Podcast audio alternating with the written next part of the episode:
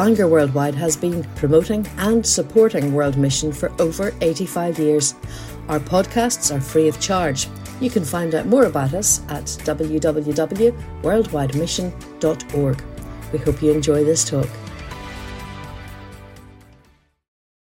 The first thing I always need to check out with a Canadian is that he's not an American in disguise. Is that the truth? That's very much true, yeah. That's true, because in my experience, most people in Britain, they think Canada, America, well, it's all the same, really. In fact, once I got into a, a taxi in Kazakhstan, and the Russian taxi driver said to me, Amerikansky.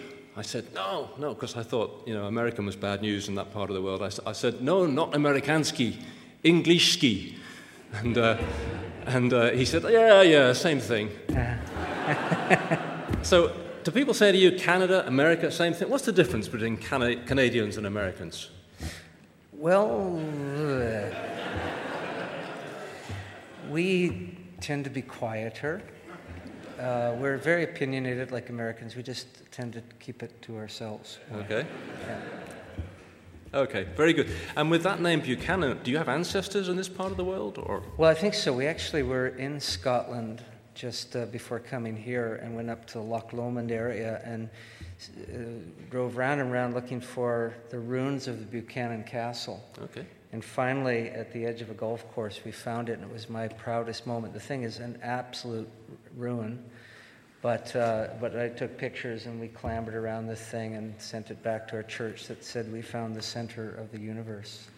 Very good, very good, great. Okay, now I know from reading the literature that you've been a pastor in Vancouver Island for 15 years. And I also know, because we actually had time to talk together on the steps when I first met Mark, that you were a pastor before that. But one of the questions I'm always asked about being a pastor is Oh, so you just work one day a week. Do you have a real job as well? Tell me, did you ever have a real job, or have you always been a pastor? yeah.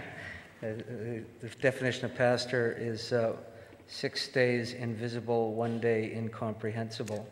but, uh, yeah, I worked uh, for 10 years before I got into pastoral ministry uh, putting myself through school, worked at grocery stores, worked in a bakery, worked painting houses, worked just, about anything that would pay the bills.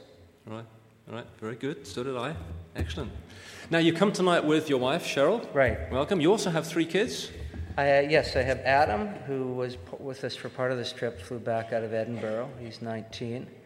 We have with us, but they're not here tonight, Sarah and Nicola, 17 and 15. And then uh, we also brought along one of Sarah's friends, Darby, and they'll be in and out throughout the convention. Great. Oh, well, we must get to meet them during the week as well. Good. Okay, now, you've been leading the church for 15 years, and according to the website, it's a growing church, is that right? Right. What attracts people to your church? Why do they come to you instead of the church down the road? Hmm. I think there's a realness about our church we have a lot of people in recovery, a lot of people who um, have had significant, usually mostly substance abuse, and at various stages of, of recovery through that. We've got a, quite a vigorous and extensive ministry to people in recovery and work collaboratively with some parachurch organizations to really help break the cycle of that. It's just impossible to um, work with people who are coming out of crack cocaine addiction or something and keep a facade on. You've got to be real. And I think it's, it's they've ministered the, to us as much as we to them.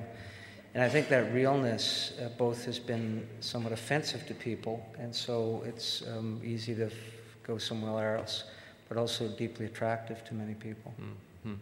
So you're ministering the love of Jesus in very practical ways, reaching people where they're at. Yeah, very much. Yeah. I mean, the, the, uh, the, person who's sort of a key administrator and staff was just six years ago herself in, uh, in the grip of an addiction. And a remarkable story of Christ's transformation in her life and heads up one of the key ministries.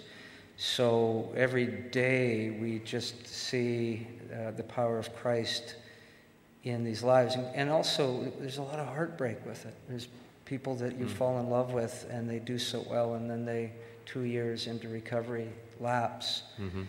And, um, and so you feel the, not only the love of Christ, but you feel that, that heart ache of Jesus Christ as um, you watch people go back to their the thing that has made them sick and kept them in bondage. Mm-hmm. Mm-hmm. Great. I guess that maybe answers my next question, which was to do with the, the morning Bible studies right. that you're going to be doing, the Bible readings, where the title seems to be Turning the World on Its Head. And I was going to ask you, what is your church doing? What are the people of your church doing to turn the world on its head? The, the, number one thing, and what I'm really wanting to unpack in those morning Bible readings, is my conviction, born of 20 years of pastoral ministry, is that the most effective evangelism and the effective, most effective mission is when we ourselves are gripped by the reality of Jesus Christ, uh, crucified and resurrected. And when we are living out of the deepest convictions about that, and letting Christ get into the inmost places and transform us. So, attitudes, actions, our thoughts being taken captive, made obedient to Him. That is the most powerful way to reach a community, to reach the world. That it's not programmatic, it's men and women who are in love with Christ and have surrendered their lives to Him and uh, his life is flowing out of their life. And so that's really what I'll be doing in the Bible readings and looking at that. What we do, uh, we've got a huge First Nations community. Uh, um, often it's called Native American, but uh, we call them First Nations community. And right across the street from us, many people live in equivalent of third world poverty right mm. within our own community. Uh, high levels of suicide, of teenage pregnancy, of type 2 di- diabetes, etc. And uh, it's, it's quite a, a, complex story where the church is in many ways complicit in some of the problems around uh, social problems around that. And our church is just, God's given us a profound love for First Nations people. And um, again, it's not programmatic, it's just becoming Christ followers that will go to places that normally you might not if it was based just on your preference or convenience. Mm-hmm. Okay, great. Well, I hope that gives you a little flavour of the Bible readings that are coming up this week, and we'll encourage everyone to, to come along. That's great. great. Um, Mark's going to share with us in a few minutes We trust you've enjoyed this podcast. If you'd like to make a donation to support the work of Bangor Worldwide, please visit www.worldwidemission.org/donate.